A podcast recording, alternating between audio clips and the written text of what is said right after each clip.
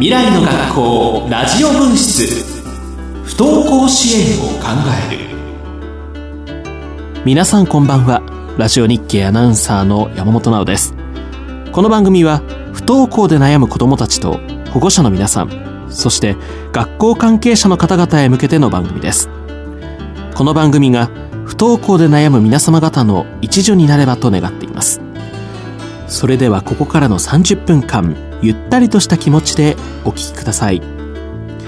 この番組は公益財団法人子ども教育支援財団の提供でお送りします。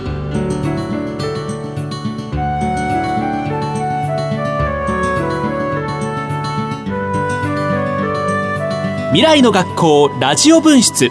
不登校支援を考える。改めましてラジオ日経アナウンサー山本直です。不登校の支援には保護者が一息ついたり当事者が自分の言葉で話したり傷ついた心を回復したりする場が必要です。このラジオ番組がそのような場になるよう専門家の講演や子供たちの声などを紹介しています。さて今年6回目の今日は、現役の学校の先生から見た不登校と題して、現役の学校の先生にお話を伺います。聞き手は、教育現場や不登校に関する取材経験も豊富な日本教育新聞社編集局長の矢吹正則さんです。なお、出演の先生のお名前は仮名でお呼びしています。皆さんこんばんは。日本教育新聞社編集局長の矢吹正則です。今夜は現役の学校の先生から見た不登校と題してお送りします。少子化傾向が続く中、小中学校でおよそ14万人、過去最高の不登校数を記録する調査結果が文科省から10月に公表されています。最近ではその対応策として教育機会均等法も施行されてはいますが、やはりその解決にはまず保護者と先生がフランクに話せる関係づくりが必要です。そこで今夜は現在小学校に勤務されているお二人の先生においでいただき、先生方が不登校をどう捉え、どのように対応していらっしゃるかをいろいろとお聞きしたいと思います。まず司会を務める私自身の自己紹介を簡単にします。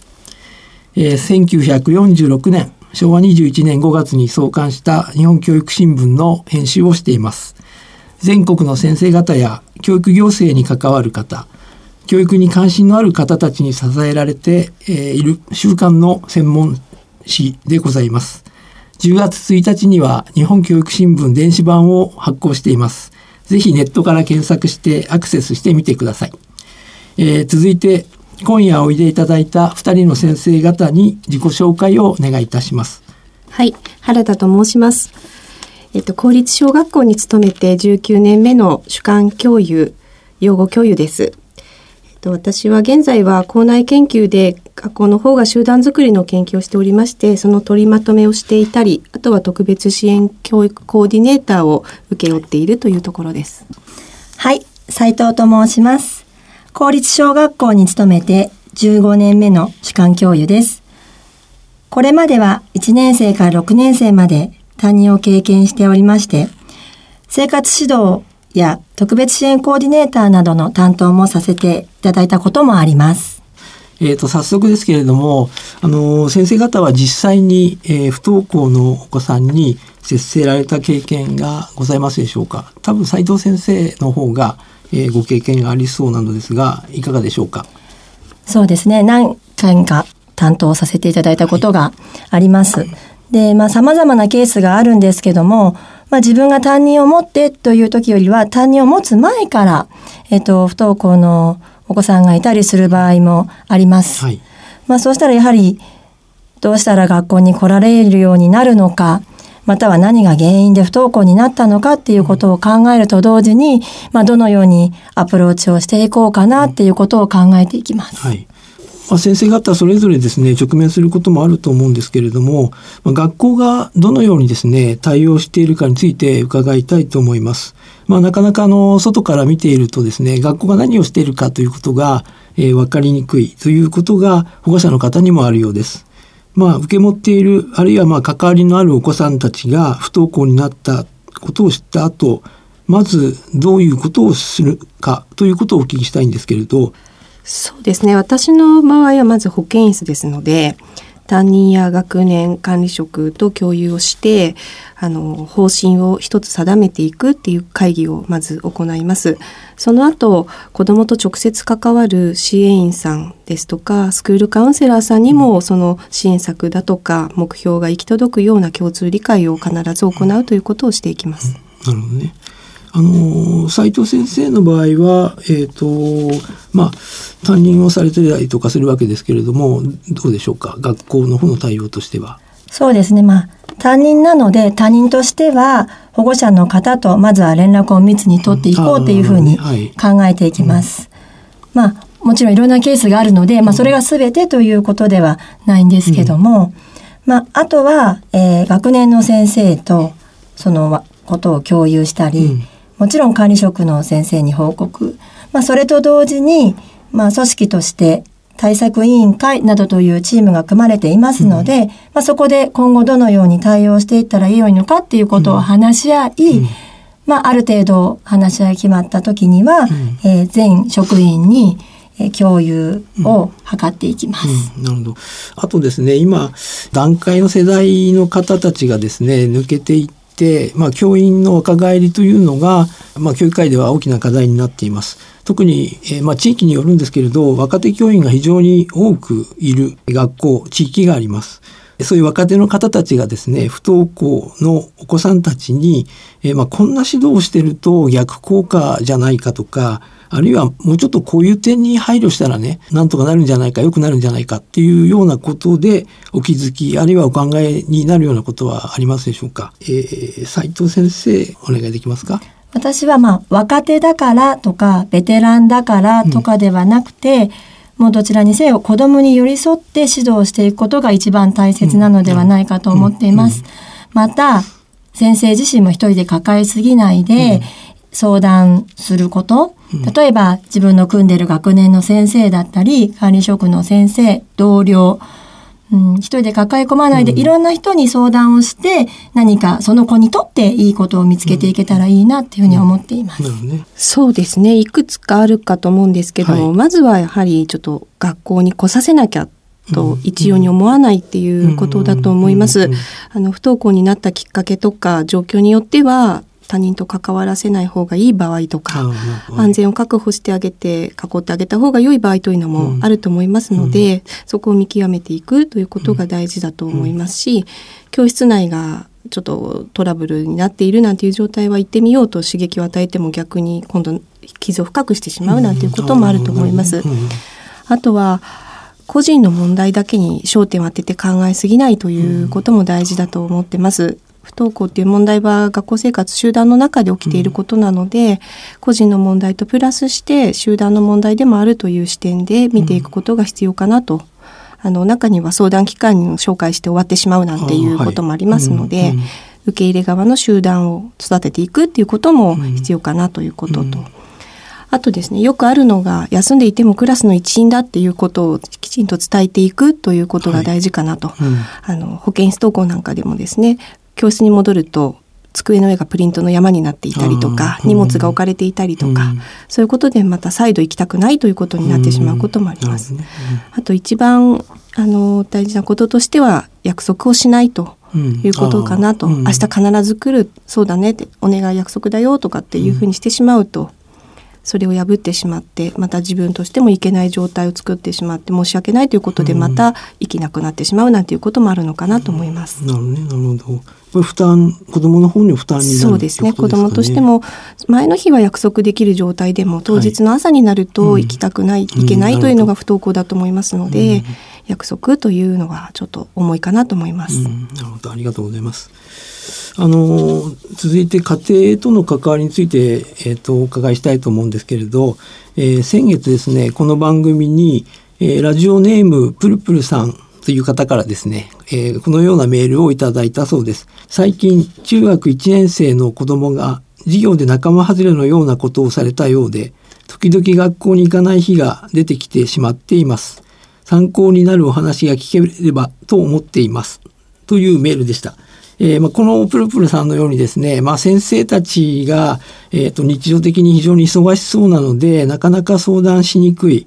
あるいはまあちょっと相談するともしかすると大げさになってしまったら申し訳ないというなんか遠慮のようなものもあるそうで相談をするタイミングをですね見つけられないような状態のようです。保護者の中にはですね学校に相談するとなんかまるでクレーマーだっていうふうに思われてしまう方もいらっしゃるということなんで、えー、まあ相談するとした場合にですねまずどなたにどんなタイミングで相談するのが良いのかなっていうのが保護者の方もですね是非知りたいところだと思いますので、えー、とちょっと教えていただけるといいかなと思います。そうですね困った時とか何かあった時にはいつでも相談してほしいなっていうふうには他人としては思っていて、うん、でもちろんそれは担任の先生に相談をとも思いますが、うん、養護の先生だったりとか管理職の先生またはスクールカウンセラーなども学校にはいますので、ね、相談しやすい人にすぐ相談できるといいなっていうふうには思っています。また先ほどおっしゃったように、まあ、大げさになるかなとか、はい、そういうこともまあ分からなくはないんですけども、うんうん、子供が SOS を出すとか、うん、または保護者の方が SOS に気づくとかっていうふうな時点で一緒に考えていくことが、もうその子のためだと思いますし、うん、どういうふうにしていくかはその後保護者の方と決めていけばいいことかなとか相談しながら進めていけばいいかなっていうふうには思っているので、まあ、いち早く相談していただければと思います。なるほど。えっ、ー、と原田先生の方はいかがでしょうか？そうですね。はい、今斉藤先生がおっしゃってたのと大体同じなんですけど、うん、まあタイミングっていうところではいろいろ気にされたり遠慮される場合もあるのかなと思いますが、一つ行きたくないというメッセージが出た時はもう相談のタイミングなのかなと思いますし、うん、何か体の不調が出てきたりとか、うん、親と思われた時が相談のしどきなんではないかなというふうには思います。うん、はい。あのそれがまあ SOS っていうふうに捉えていいっていうことですか、ね、そうですね。はい。あのどなたにって言った時にはどうなんでしょうか？例えばまあ、不登校の原因の一つとして担任の先生となかなかうまくいかないとかですね、まあ、いろいろあの要因はあります。まあ、あの人間ですから相性というのもあると思いますけれどその辺はどうでしょうか？そうですね、えー、あのまあ、実際担任の先生とうまくいかなかったなんていう相談が、うん、あのあったりもしますし、うん、あの誰でもこの先生だったらという人でいいと思うんですね、うん、前の担任の先生と話しやすければ、あの前の担任の先生でもいいですし、あの専科の先生とか、あとはあのスクールカウンセラーとか、学年主任とか、とにかく誰でもいいのかなというふうには、話しやすい方にまずは言っていただけたらいいのかなと思います。中学校だと部活の先生っていうことも、考えられるかなと思います。なるほど。不登校にあるお子さんたちの場合にですね、まあ、先生が当然心配して連絡をしてくる。あるいは早い時間にですね、家庭まで来て、えー、呼びかけるということもよくあることと聞いています。ただまあお子さんによってはですね、それを今風に言えばうざい、あるいは鬱陶しいっていうふうにですね、捉えるお子さんもいるということもわかります。それから反対にですね、まあ、先生ではなくて同じクラスのどなたかだったら大丈夫なんだけどなっていうお子さんもいるそうなんですね。この辺のところはちょっとまあお子さんの状態にもよるとかと思うんですけれどその不登校になった後に、えー、家庭への接触というのを、えーとまあ、どういうふうにすればいいのか。あるいは、まあ、有効だっていうことはなかなかないかもしれませんけれど、どういうものが、あの、ある程度有効だと考えられるのかですね、この辺のところをちょっとぜひ聞きたいんですけれども。そうですね。これが一番有効っていうのがもちろんあればいいんですけど、なかなかそれは難しくて、うん、ケースバイケース、その子、そのご家庭、それぞれかなと思っていて、うん、まあ、私自身はまず、保護者の訴えだったり、保護者のお話に共感して、うんうん、よく聞きたいなっていうふうには思っています。うん、で、保護者の方と関係を築いていけば、じゃあ、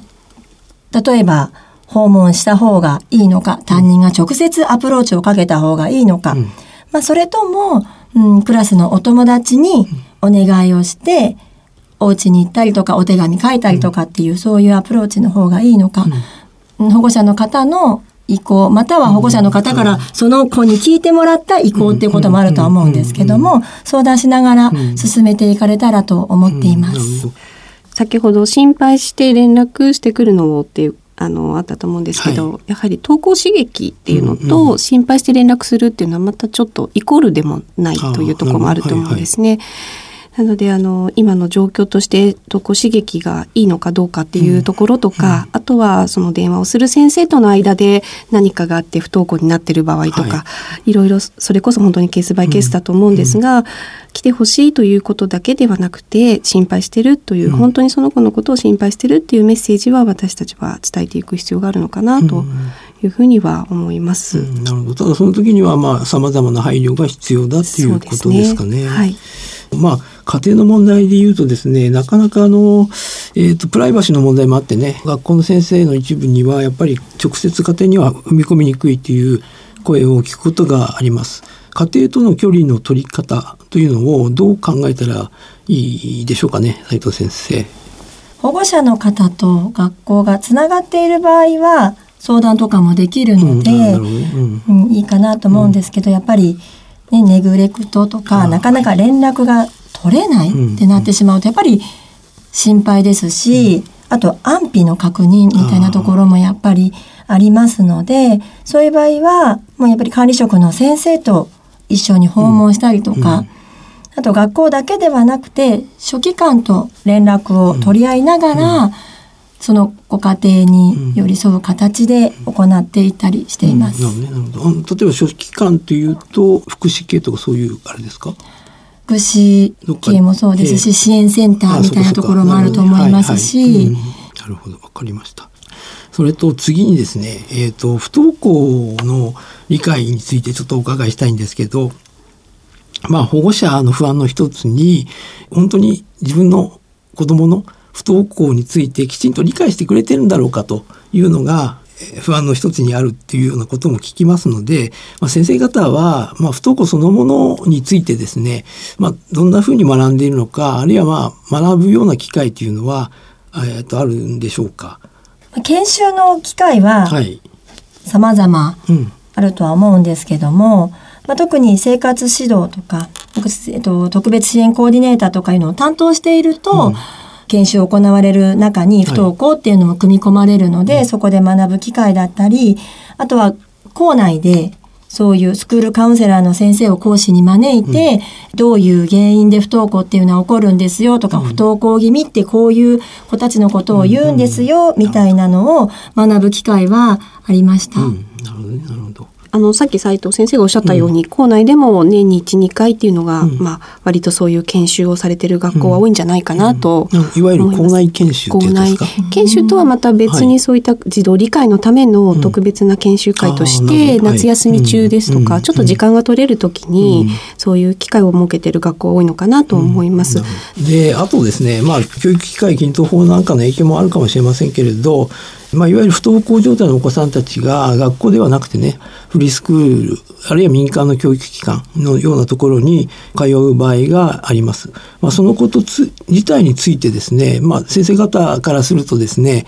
まあ、どのようにお感じになるかっていうのをちょっとお聞きしたいんですけれど、保護者からすると学校に行かなくてフリースクールとか民間の教育機関に通ってはいるんだけれど、でもこれで本当に解決しているのかどうかという不安もあるというようなこともお聞きしますので、ちょっとお聞きしたいんですけれど。私はとてもいいことっていうか賛成なんですけど、小学校の担任なので、ね、願わくば小学校で一緒に過ごしたいなっていう願いはありますけども、でも今はそれが全てではないと思っているので、うん、何が大切かというと、やっぱり社会とつながっていることなんだと私は思っています。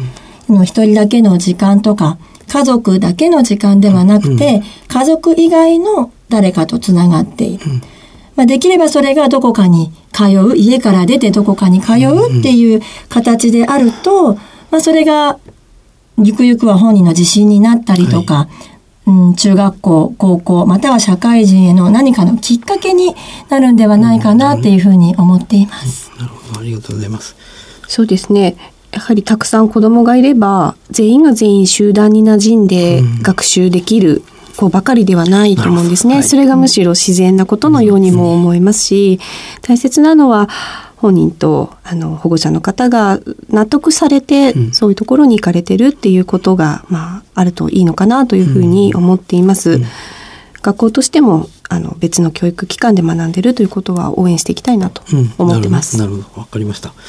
先生方これまでですね多分不登校のいろいろな対応事例というか抱えてやってこられたと思うんですけれど、まあ、先生方自身がですねじゃあ本当に、えーと、お子さんの不登校に直面した時に、まあ、どんなふうな悩みを持たれるのかですね。ちょっとあのお聞きしたいんですけれども。やっぱり学校に来てもらいたいなって思いますしその子にとって一歩踏み出せるといいなっていうふうには思っているので、うん、悩みは尽きないとこなんですけど、順調に行ってた時、はい、あこのまま行けば、まあ、学校に来れるかなとかいうふうに思ってた時にやっぱりうまくはいかない時とかもやっぱりあるので、そうするとじゃあどのようにアプローチをかけていってあげてたらよかったかなとか、もちろん今後どうしていったらいいかなっていうことで、やっぱり悩んだりはしますね。なるほど、なるほど。原田先生の方はいかがでしょうか？今挙げられてた家庭の理解だとか校内の方針だとかはもちろんあるんですけども、うんはいはい、やはりこれをしたらいいということが定まってない、うんうん、それこそケースバイケースというところが一番の難しい、うん、悩ましいところなのかなと思います。あのこの間やって良かったことがまあ、違う子には全く当てはまらなかったりだとか、うん、同じ子でも昨日良かったことは、うん、今日ちょっと表情が違ったとかっていうこともあるので、その日の状態とか、あのまたその学年によっても全く全然違うのでそこら辺のがとても難しいなと、見極めですか、ね、見極めがとても難しいなと思います。なるほどね冒頭にもちょっと触れましたけれど、まあ、不登校解決のためには、まあ、やっぱり家庭と手を携えていくということが非常に大切だなというふうに思っています。で、まあ、家庭とか保護者に向けてですねこんなふうに学校や先生に向き合ってもらえればお互いのためになるんじゃないかなっていうような要望があればですね、えー、少しお話をいただきたいんですけれども何が一番大切かって考えた時には子供だと思うんです。うんだから、えっと、教師もですし、保護者の方もですし、うん、子供のその SOS を見逃さずに、うん、何かあったら、まあ、お互いにすぐ、まあ、相談できるっていうことが大切なんではないかなと思いますし、その上で一緒に考えていかれると、子供のととって一番いいかなっていうふうに思ってます。子供の育ちそのものをやっぱり教師と保護者が共有していくっていうことをそうですね。ぜひ望みたいということですよね。だからいいこともだし、うん、悪いこともっていうか、課題もだとは思うんですけども、常にね、こういうとこがよくできてよく頑張ってるよっていうことも、うん、またこういうことが課題ですよっていうことも常に保護者の方と共有して、うん、そのうちその中でもちろん SOS があれば、はい。うん、すぐこういうことがありましたよとか、こういうことがあるんですっていう相談を受けて話を進めて一緒に子どものことが考えられていけるとベストかなっていうふうには思ってます。あの不登校という表し方は同じでも、はい、根っこは様々な問題が潜んでると思うんですね、うん、学級の問題だとか親子の問題だとか、発達の問題だとか、うん、一つではない場合もとても多くあります。うんでも学校や家庭で何らかの問題が起きてるよっていう SOS だっていうことには変わりはないと思うので、うん、それをこう責任の所在ばかりに話がいってしまうと、うん、お互い学校も家庭も連携がなかなか取りにくいということにもなってしまうので、うん、やはり大事なことはその子がどこに痛みを抱えているのかっていうところを共に見ていくという、その状態からスタートして見ていく、共に考えていくということが、あのそういうスタンスで来ていただくことが大事なのかなとは思います。なるほど。まあやっぱ誰かを責めるっていうことではないということですよね。大事なのはね。なるほど。わかりました。あの最後になりますけれども、えっ、ー、とまあ今現在ですね、えー、不登校で悩んでいる子どもたち、それから保護者の皆さんがいます。まあこうした方たちにですね、メッセージがあれば、えー、ぜひお願いしたいんですけれども。はい。あの保護者の方も、そしてまあお子様も。はいなんか悩んだことがあれば一人で抱えないでほしいっていうことが一番伝えたいことです。もちろん学校に相談していただけるのが、ね、願いではあるけども、うん、えー、今はいろいろな機関がありますし、はい、相談しやすいところに相談していただいて、うん、一人で悩まずにっていうところを伝えていきたいです。うん、なるほどね。なるほど。ありがとうございます。不登校っていうのは、まあ、考えようによってはノーっていう意思表示をしっかり出せているというふうにも捉えられるかなと思ってます。うん、子供にとってそうですね。あの子供が何か今起きてる状態にノーと。うん、なるほど。まあひどくなるとその意思表示さえ出せなくなってしまうっていうこともあるのかなと思ってます。あのその子の成長にとってより良い方法を見つけていく、まあ、チャンスだというふうに捉えて、あの保護者の方と学校とともに向き合うチャンスなのかなと、うん、そういう一つの機会と長い、まあ、人生のスパンで考えるとそういうふうに捉えていくということも大事なのかなというふうに考えてます。うん、なるほどねなるほどわかりました。今日は本当に大変お忙しいところありがとうございました。ありがとうございました。いかがでしたでしょうか？現役の学校の先生から見た不登校と題して、お二人の先生のインタビューの模様をお聞きいただきました。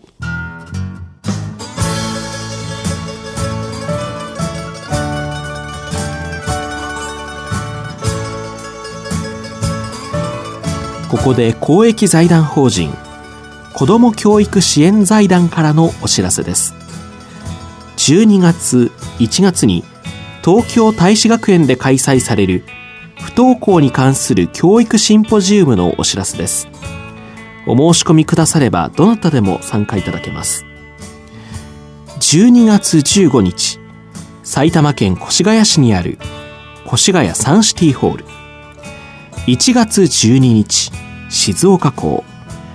1月26日、横浜港です。繰り返しご紹介します。12月15日、埼玉県越谷市にある越谷サンシティホール。1月12日静岡港。1月26日横浜港です。また1月24日から企画展環境漫画と子どもたち3が始まります。この企画展では環境教育ポスターコンクールで文部科学大臣賞などを受賞した子どもの作品と千葉哲也先生ら漫画家が描く環境漫画を一堂に展示します。ぜひお出かけください。詳しくは番組ホームページをご覧ください。未来の学校ラジオ分室。不登校支援を考える。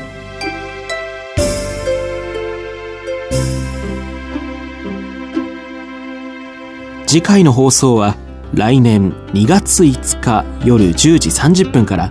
埼玉県立大学教授東博之さんをお呼びしリスナーからのご質問ご相談にお答えします。東さんは研究に加え教育センターの相談員やスクールカウンセラーなどの実践にも長年携わっており子ども教育支援財団のディレクターも務めていらっしゃいます。東さんへの不登校に関するご質問ご相談また番組を聞いてのご意見ご感想がありましたら番組ホームページ右側にある投稿フォームからお寄せください。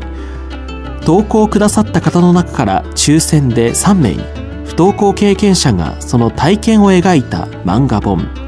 1ミリの一歩をプレゼントします。締め切りは2019年1月5日です。皆様からの投稿をお待ちしております。ここまでの番組進行はラジオ日経アナウンサー山本直でしたこの番組は公益財団法人子ども教育支援財団の提供でお送りしました。